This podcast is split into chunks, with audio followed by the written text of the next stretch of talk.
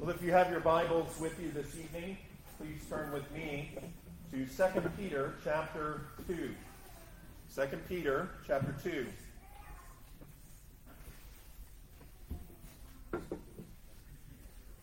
Our focus text this evening is going to be verses 12 through 17.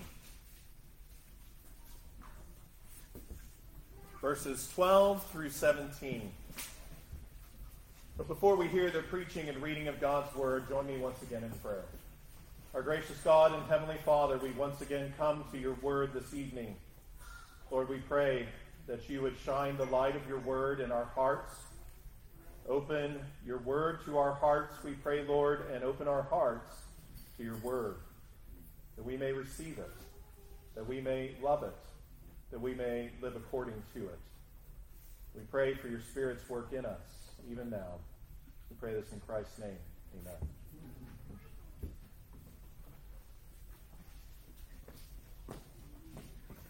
Well, Second Peter chapter 2, beginning in verse 12. Hear now the very word of God written for you and for me today. But these, like natural brute beasts, made to be caught and destroyed, speak evil of the things they do not understand, and will utterly perish in their own corruption, and will receive the wages of unrighteousness as those who count it pleasure to carouse in the daytime. They are spots and blemishes, carousing in their own deceptions while they feast with you, having eyes full of, of adultery, and that cannot cease from sin, enticing unstable souls. They have a heart trained in covetous practices and are accursed children. They have forsaken the right way and gone astray, following the way of Balaam, the son of Beor, who loved the wages of unrighteousness, but he was rebuked for his iniquity. A dumb donkey, speaking with a man's voice, restrained the madness of the prophet. These are wells without water, clouds carried by a tempest for whom is reserved the blackness of darkness forever. Amen. Thus far, the reading of God's holy word, and may God add his blessing to the reading of it to us. Well, beloved, when it comes to equipping and protecting the saints, God isn't satisfied with a mere warning to beware of false teachers. He definitely gives us that, but he gives us much more. Through Peter, he provides a clear, multi layered picture of what they teach, of what their motives are, as well as their strategies for deception. Now, in painting this picture here in chapter 2, Peter has taught us thus far about their doctrine and their doom. Their doctrine and their doom. They sneak into the flock, bringing destructive heresies with them. They encourage people to listen to and to follow their destructive ways. They, they desire to exploit people with lies and deception. And yet God promised that judgment would come. Contrary to the justice of men, divine judgment doesn't sleep, nor is it lazy. You need to remember that. And to illustrate this, Peter gave us three examples in the Old Testament of the work of God in both judgment and deliverance. Judgment and deliverance. God wants us to learn and to hold on to three lessons here. First, we need to see his faithfulness and holiness in his judgment against the wicked. First, the fallen angels and their sin. And then, secondly, his judgment against the sinful world through the waters of judgment, and his merciful saving of Noah and his family through those same waters of the flood. But also, thirdly, God's judgment of the wicked sexual sin of sodomy and homosexuality in Sodom and Gomorrah. That was such an oppressive thing for Lot to see and endure. And yet God delivered Lot from their filthy conduct, Peter says. So these were to be examples for what? For future ungodly sinners to see and to be warned of. Do you, do you catch this? These examples are very helpful to us as God's people as well. But their primary purpose is for those outside of Christ to see, to be confronted by the person and work of the holy God and impacted by his mighty justice. And if God did all of this in the past, what do we know for sure about the present and future? Peter says God knows how to deliver the ungodly, excuse me, the godly out of temptations and to reserve the unjust under the punishment of the day of judgment. So, such a wonderful promise and comfort is put before us here. God knows how to deliver us from temptations, and He is willing and able to do so.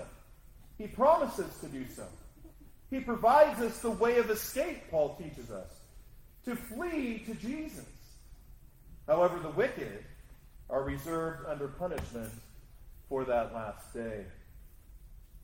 And so these false teachers, they spew damnable doctrines. Their doom is sure. And tonight, Peter gives us a window into their depravity, into their depraved hearts. So, doctrines, doom, and depravity are the details of Peter's picture so far. And let's look at the brute beasts and their wages in verses 12 and 13. The lovers of the wages of unrighteousness in 14 through 16, and their reservation for eternal darkness in verse 17. So as we read verse 12, some may be surprised, thinking, well, well, wait, Pastor, did what did he just call these false teachers? You, you heard him correctly. You read the word correctly. Peter is bringing us to take a hard look at them. Look at verse 12a.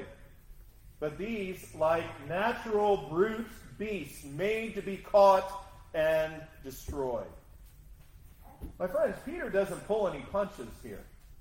He doesn't mince words. Brute beasts made to be caught and destroyed is what he calls these false teachers. And some may read these words and think Peter is being harsh here, isn't he? He isn't being sensitive. He's being offensive. Some may ask, he isn't being very pastoral, is he?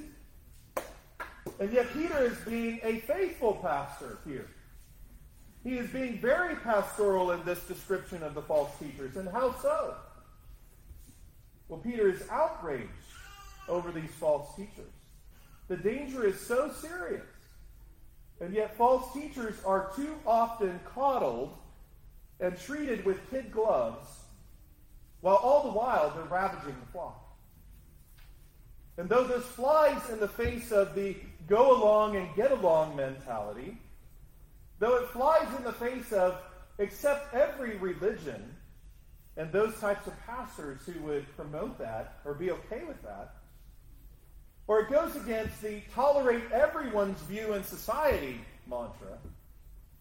As Peter continues to show the sheep the light of truth, he shines it in dark places and on dark people. As he teaches us about their depravity, the saints need to see these wolves as they really are depraved wolves. And if you think about it, that's, that's so helpful in, in painting this picture and, and sh- shining the light on this to help us understand why. Because we do need to see them for how they really are and who they really are, because they portray themselves to be completely different. They portray themselves to be just like us. In fact, they would parade themselves as angels of light. They're here to bring the truth that you just haven't heard yet. Many of you have likely seen the, seen the memes of a close up of a flock of sheep and the wolf that is right in the midst of them with that sheep hide draped over his back so he blends in and his head can just be seen in the front there. It's like Peter is going over to these wolves and he's ripping the hide off of their back and he's saying, Hey, look at this. beloved. Brute beasts. Right here.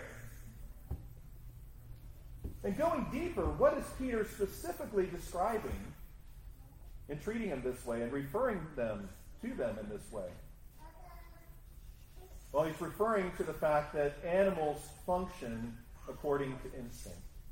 Animals function according to instinct. They are directed by their instincts. They're not rational beings. And so, when Peter's referring to them as such beasts, he's pointing us to the reality that these teachers who are under the power of sin are irrational.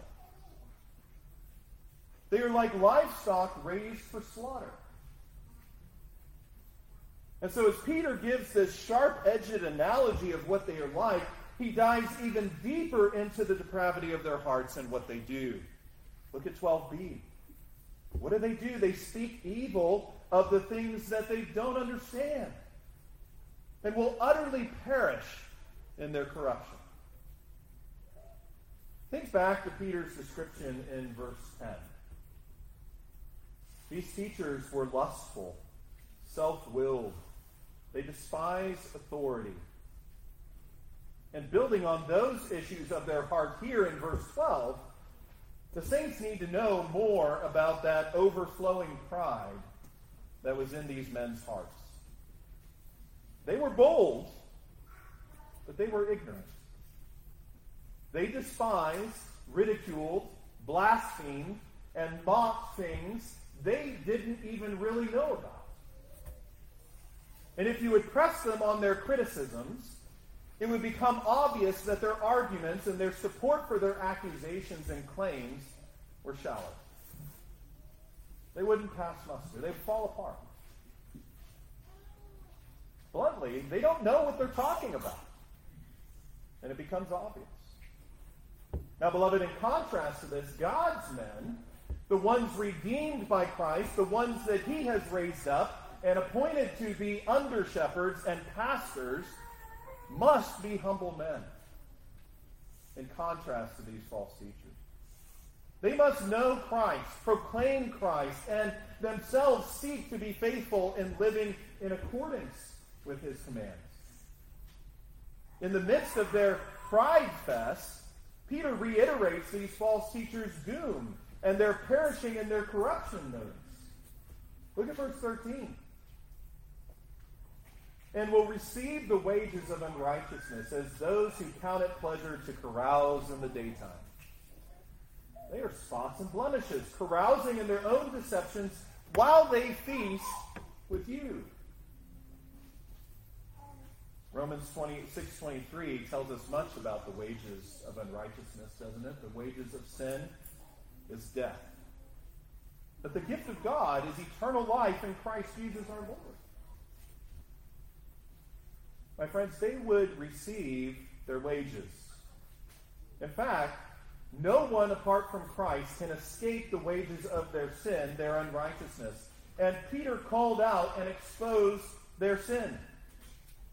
And why? Because it was important for the saints to know that these people counted it a pleasure to revel in their sin, even in the daytime. Now, that's an interesting statement, isn't it? Why would Peter point out they're carousing in the daytime and that being such a stark thing for them to consider and know? Because the saints needed to know and understand that these teachers were wicked men who loved sin and loved sinning, even sexual sin, and they didn't even care. It wasn't even in the shadows and the secret of the night but they reveled in it in the day. How well we see this so clearly today, don't we? It would be like we're not looking at historical record in the ancient church, but we're we're looking at society today. We read the newspapers, we read the, the blog posts, and we see the pictures, we see the videos. Sexual sin is no more in the closet all kinds of sexual deviance is being flaunted and paraded down our streets in pride parades, and sinful acts are done in public in plain sight. We're unashamed. transgender story reading to children in public libraries. What? Pedophiles are making progress in having more and more acceptance, etc., etc., etc. But Peter is saying here, wake up! Wake up to these people. These people who have crept in and are wooing for your attention and are wooing for you to follow them. Wake up and see who they really are. See the depravity of their hearts. And see that it isn't just out there. But, beloved, his point was they are in here. They're in your midst, those saints of Christ. In fact, they are sitting next to you, reveling in deceptions while, what did he say? While they feast with you. They're eating with you. But yet, he says, see them for what they are. They're spots, they're blemishes. In Jude, verse 12, Jude speaks to false teachers being, quote, spots in your love feast, while they feast with you without fear, serving only themselves. This was the same reality for the false teachers here that Peter's speaking of. Truly, what are they there to do? They're there to serve themselves, their own lusts, their own interests. And they're there to entice other people to follow them to do the same. And so when Jude calls them spots, the literal Greek word, the Greek word literally means rocks or hidden reefs. And that's important. It's a very helpful description. And why? Because these rocks or hidden reefs, it's describing those found just under the surface of the water. Right? You can't see them when you look at the water from above, but they are indeed very dangerous. They will tear up your flesh as you swim over those reefs unprotected. These false teachers were rocky blemishes who defiled the purity of the body. They appear to enjoy and to be of benefit to others, but they are actually hurting them. They are like reefs right under the surface that ships get caught on and snagged and, and damaged by, even during the fellowship meals that the saints had together that testified of their brotherly love and unity in Christ. And possibly even Peter referring to the Lord's Supper there. These feasts were good. But they were being tainted by the presence and action of these false teachers. These wicked men weren't only the, the receivers of their wages of sin, Peter says, though, they also loved them. Look at verse 14. Having eyes full of adultery and that cannot cease from sin, enticing unstable souls. They have a heart trained in covetous practices and are accursed children. Again, strong words. Peter isn't backing off the gas pedal of the light here. Never forget, my friends, that adulterous eyes are fueled by a covetous heart. Adulterous eyes are fueled by a covetous heart. We want what we don't have.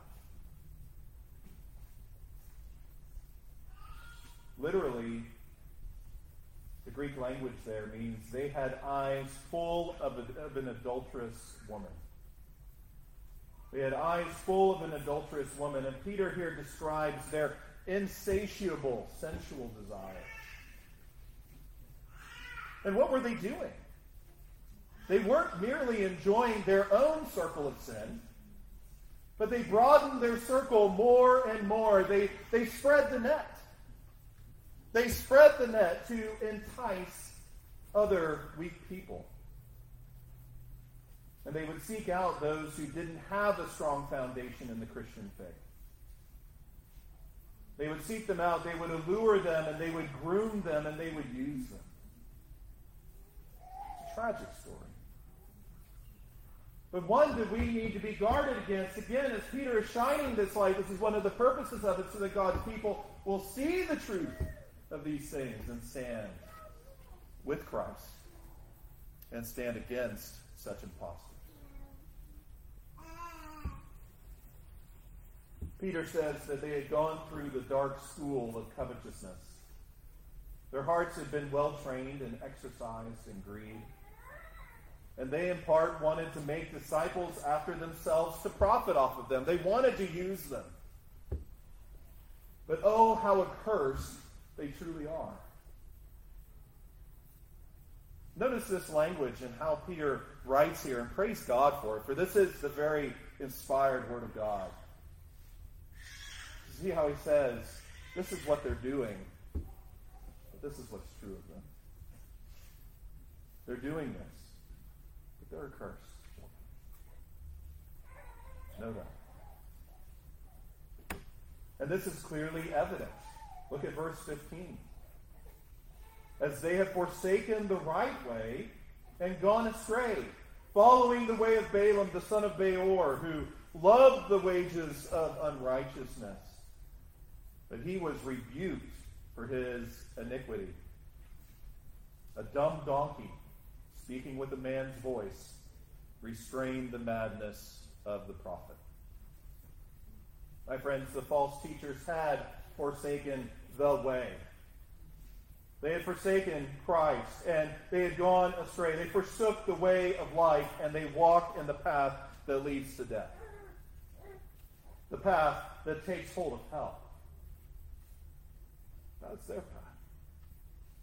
And that's the path that they tried to get others to go down as well. Peter says that they are followers of Balaam. And who is Balaam? Well, Balaam was a false prophet, and he was known for his greed, along with being guilty of leading others into sin, and we find that to be true in Numbers chapter 31, verse 16. But further, God used a donkey to rebuke Balaam. And we see that in Numbers 22, verses 21 through 39. But again, as Jude parallels here and speaks very similar language to Peter in this chapter, Notice Jude's words in verse 11. Woe to them, he says, for they have gone in the way of Cain. They have run greedily in the error of Balaam for profit and perished in the rebellion of Korah. Woe to them, he says. And so, beloved, these teachers aren't doing anything new, though, realize. In fact, they're running in the same old tracks the devil likes to use and he's used for many generations. Yet the saints and we need to see that while Peter said the false teachers resembled brute beasts in their bondage to greed, their prototype, Balaam, was rebuked by a beast. But yet Peter says, know what their reservation is. The reservation is eternal darkness. Look at 17. These are wells without water, clouds carried by a tempest, for whom is reserved the blackness of darkness forever. These false teachers claim, and what is their claim? We have the water of life. Drink from our well. You'll be satisfied. But what's the truth? Though ministers of the gospel should be fountains of instruction and direction and comfort as we nourish spiritual life, the false teachers promise life that can only deceive and disappoint. They promise life, but their wells are empty. Their disciples remain thirsty because they're truly making them devoid and parched from the true fountain of life, which is Jesus Christ. God's words in Jeremiah 2, verse 13 apply here. He says, For my people have committed two evils. They have forsaken me, the fountain of living waters, and hewn themselves cisterns, broken cisterns that can hold no water. These false prophets and these false teachers, beloved, they would like to woo people into say, hey, look at these nice and shiny cisterns that we have here. They're fantastic. They'll hold a lot of water. They'll, they'll do everything that you need them to do. Take part and do that. No, they're broken cisterns. They have nothing to offer of life giving, eternal value because they are enemies of Christ and not pointing people to Him, not feeding Him and them with the Word.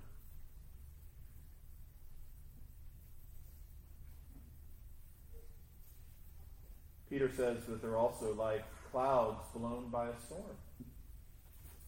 And you know, you, you, hope that clouds will bring refreshing rain, just like I, I prayed in the pastoral prayer, thanking God for the rain that He has brought in refreshing and replenishing the earth. You look at the clouds, even in a time of drought, and you're like, Lord, is this going to bring some rain? That'd be wonderful. However, false teaching never provides such true refreshment.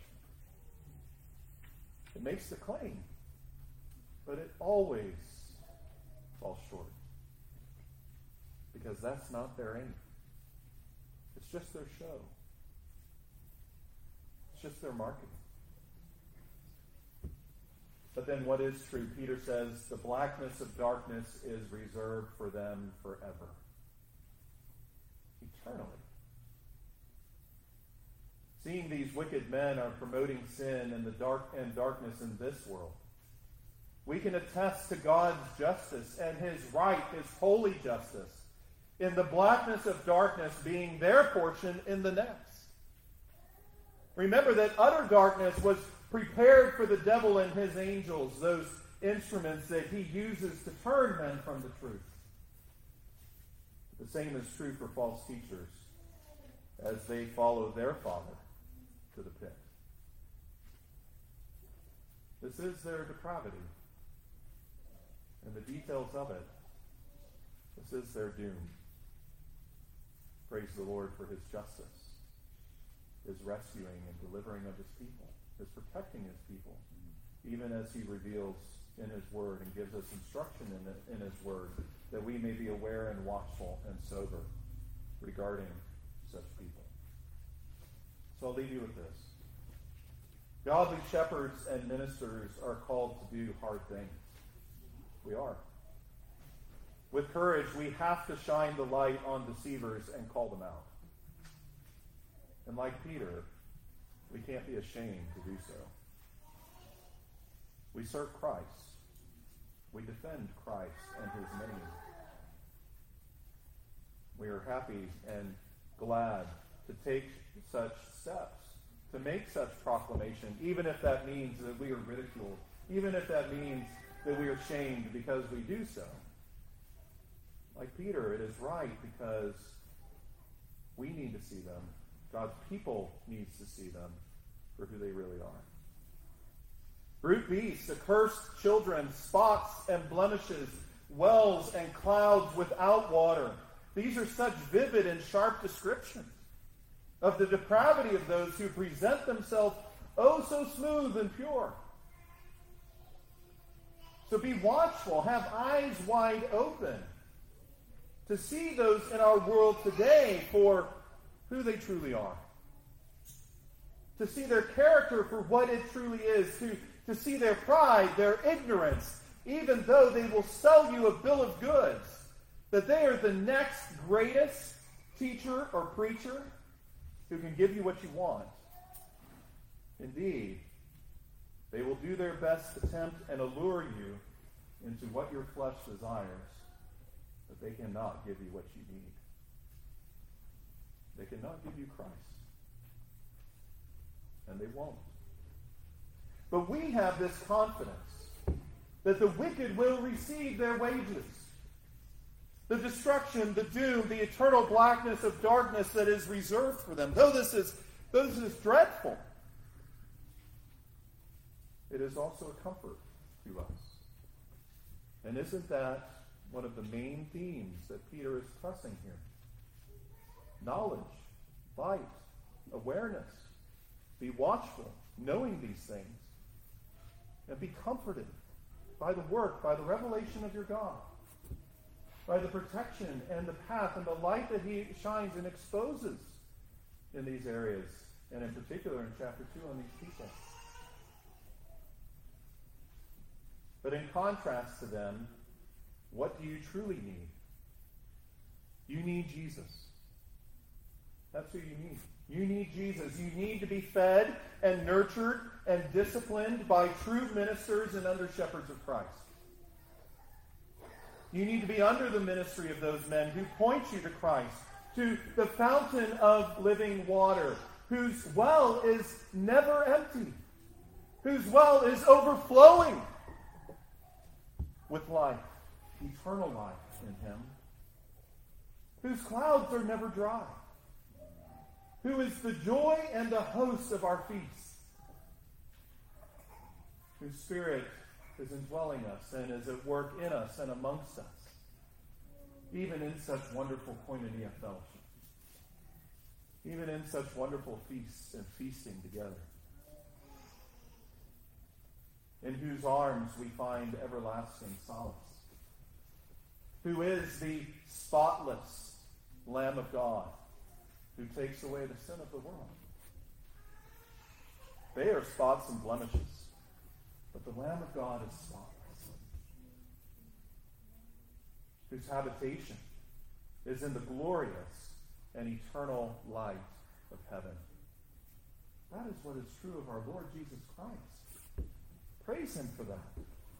For these teachers and their depravity, it really is putting that stark contrast and painting that wonderful picture of this is who they are, but this is who Jesus is. See it and believe it, my brothers and sisters, and have great joy in